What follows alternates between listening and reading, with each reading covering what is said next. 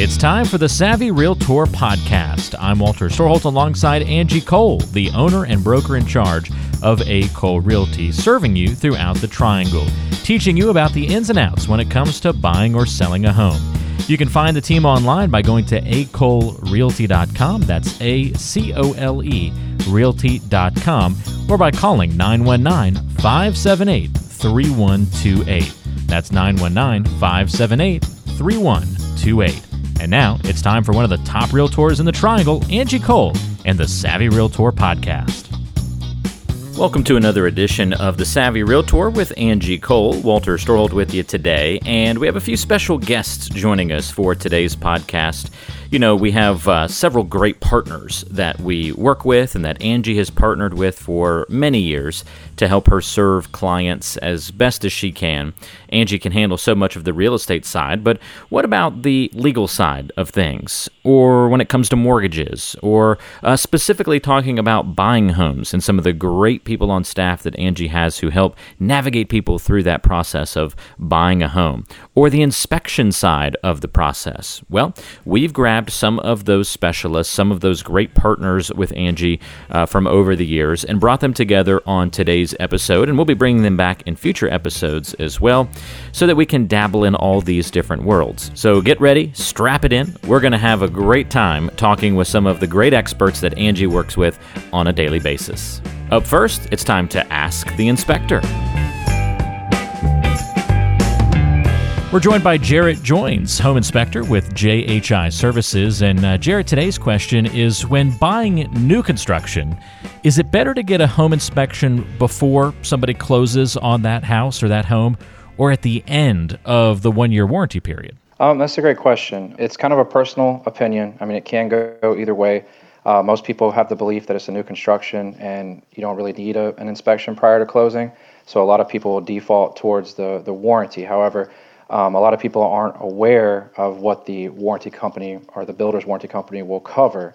So um, if you choose to do the inspection at the one-year warranty period, you just want to figure out from the builder or the warranty company what they cover. For example, the, the roofing, uh, there may be some shingles or flashing that's not covered uh, by your warranty.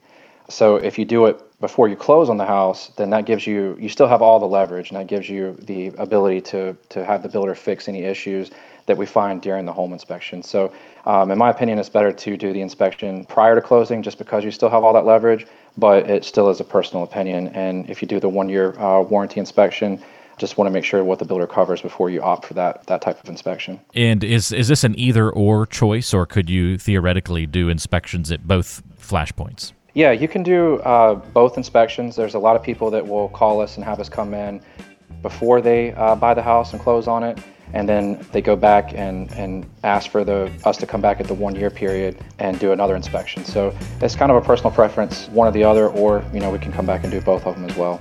Let's get the legal perspective. This is the Attorney Minute.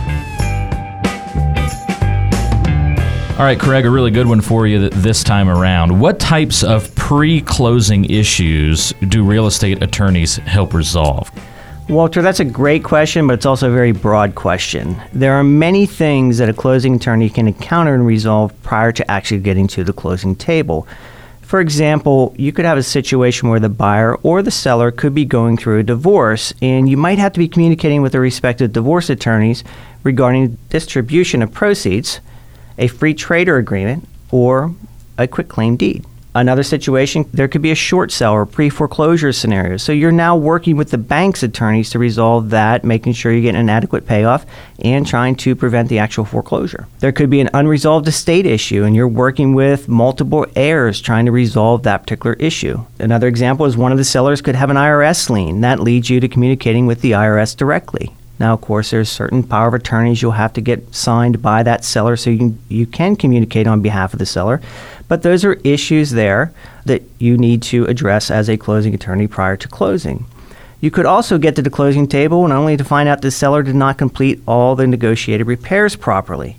This could require the preparation of an escrow agreement where it's basically an agreement where an amount of money is held from the seller's proceeds pending the proper completion of repairs. This, of course, you would need to communicate with the buyer's lender, and the buyer's lender would have to agree to that and consent because if it's a large dollar amount, they're going to want to push back closing until those issues are resolved. As you can see, there's a lot of pre-closing issues, and it's it can be very broad, and you kind of have to have your hand in a little bit of everything. Yeah, absolutely. Uh, how often are you running into a pre-closing issue that you've got to, you know, address and fix and communicate about? You know, again, every situation, while the process is always the same as you work through a file, every situation is unique. So you could have a particular situation where uh, the sellers are a married couple, but one has already left the country and so you're now in the process of communicating with somebody overseas, for example, trying to get the document signed properly through the consulate in another country and delivered back to the closing table in a timely manner. So there's a, a little something every time That's around the correct. block. That's correct. One of the most important parts of the real estate process is the mortgage and making sure everything goes smoothly there. Let's bring in some good insight in our mortgage moment. All right, so Jonathan, I've got a question here from Abby. Abby says A friend told me that I shouldn't think about buying a home unless I'm prepared for a 20% down payment. I know there are options out there where I can put less down, but is it financially wise to do so? Thanks, Walter. Um, so, when you're looking at down payments, it basically comes down to if you're putting 20% down, you're going to avoid what's called mortgage insurance. Uh, mortgage insurance basically protects the lender that if for some reason you were to foreclose on the property, the lender is protected from the cost of that foreclosure. Financially wise, you have to kind of look at what it's going to be saving you monthly compared to uh, what you're going to be putting down. So if you're putting, you know, less than 20% down, you know, the the rule of thumb or, or what you may hear out there is you have to put 20% down now to qualify for a mortgage. That's uh, completely false. I mean, we've got some programs and some products that require 0% down. So, you know, when you're looking at that, the mortgage insurance is going to be factored into your monthly payment. So your monthly payment is going to be more. So you've got to look at what you're going to be saving monthly as compared to what you're going to be, you know, shelling out of pocket, you know, for your down payment amount when it comes to closing. So, you know, as far as being prepared to put the 20% down, that should not be a factor that's going to cause you to not want to purchase a home. Staging a home for sale is an extremely important part of the process, so let's talk staging. This is Stage This House. So, Amber, what are some of the most common issues you see when you go to stage a home? Some of the recurring problems you see everywhere you go? Recurring problems typically are personal style, having what your personal pictures, photography, artwork, tchotchkes, whatever. That's always something that we have to address. Having outdated or bold color choices, you know, neon green dining room.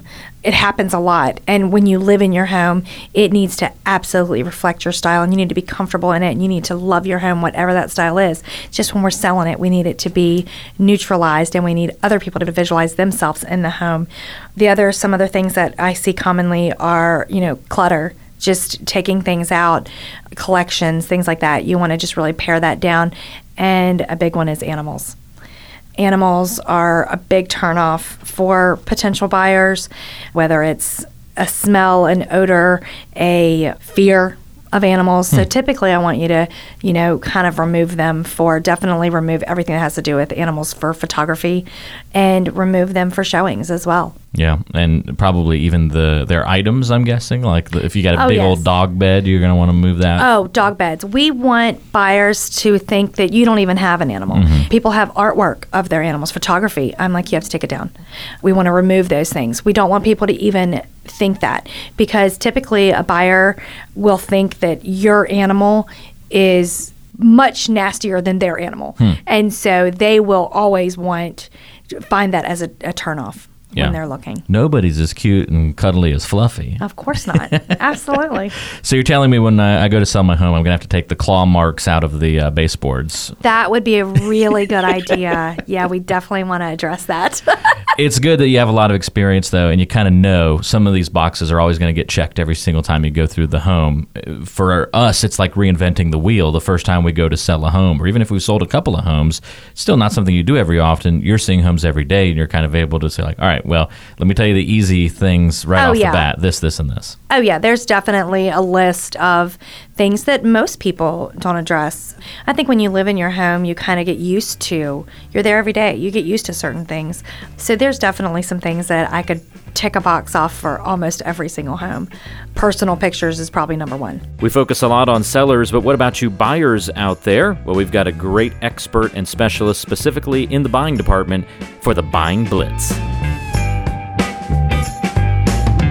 All right, Vicki, my question for you today. Using a buyer's agent, we know, is free in North Carolina. So, is there any reason why somebody would want to go through this process on their own and not tap into that free representation? I think it's simply just a matter of not understanding the process and not realizing that it's free.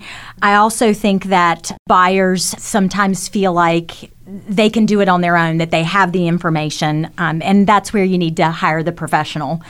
It's one of those things where uh, when a listing goes live on the market, the compensation has already been uh, agreed upon. So if you go in without an agent, then the seller's agent is representing you or someone from their firm. So the, the cost is still the same whether you have an agent or not. It really just puts you behind the eight ball because they've got the seller an expert on their side while you don't. That's exactly right. You've been listening to the Savvy Realtor podcast. I'm Walter Storholt alongside Angie Cole. She's the owner and broker in charge of A. Cole Realty here in the Triangle. And if you have questions for Angie, we invite you to go online to acolerealty.com. Listen to past podcast episodes on the website, read the blog, and all the great information, including the option to find a home right there on the website. That's acolerealty.com. And you can also call Angie with your questions, 919 578 3128.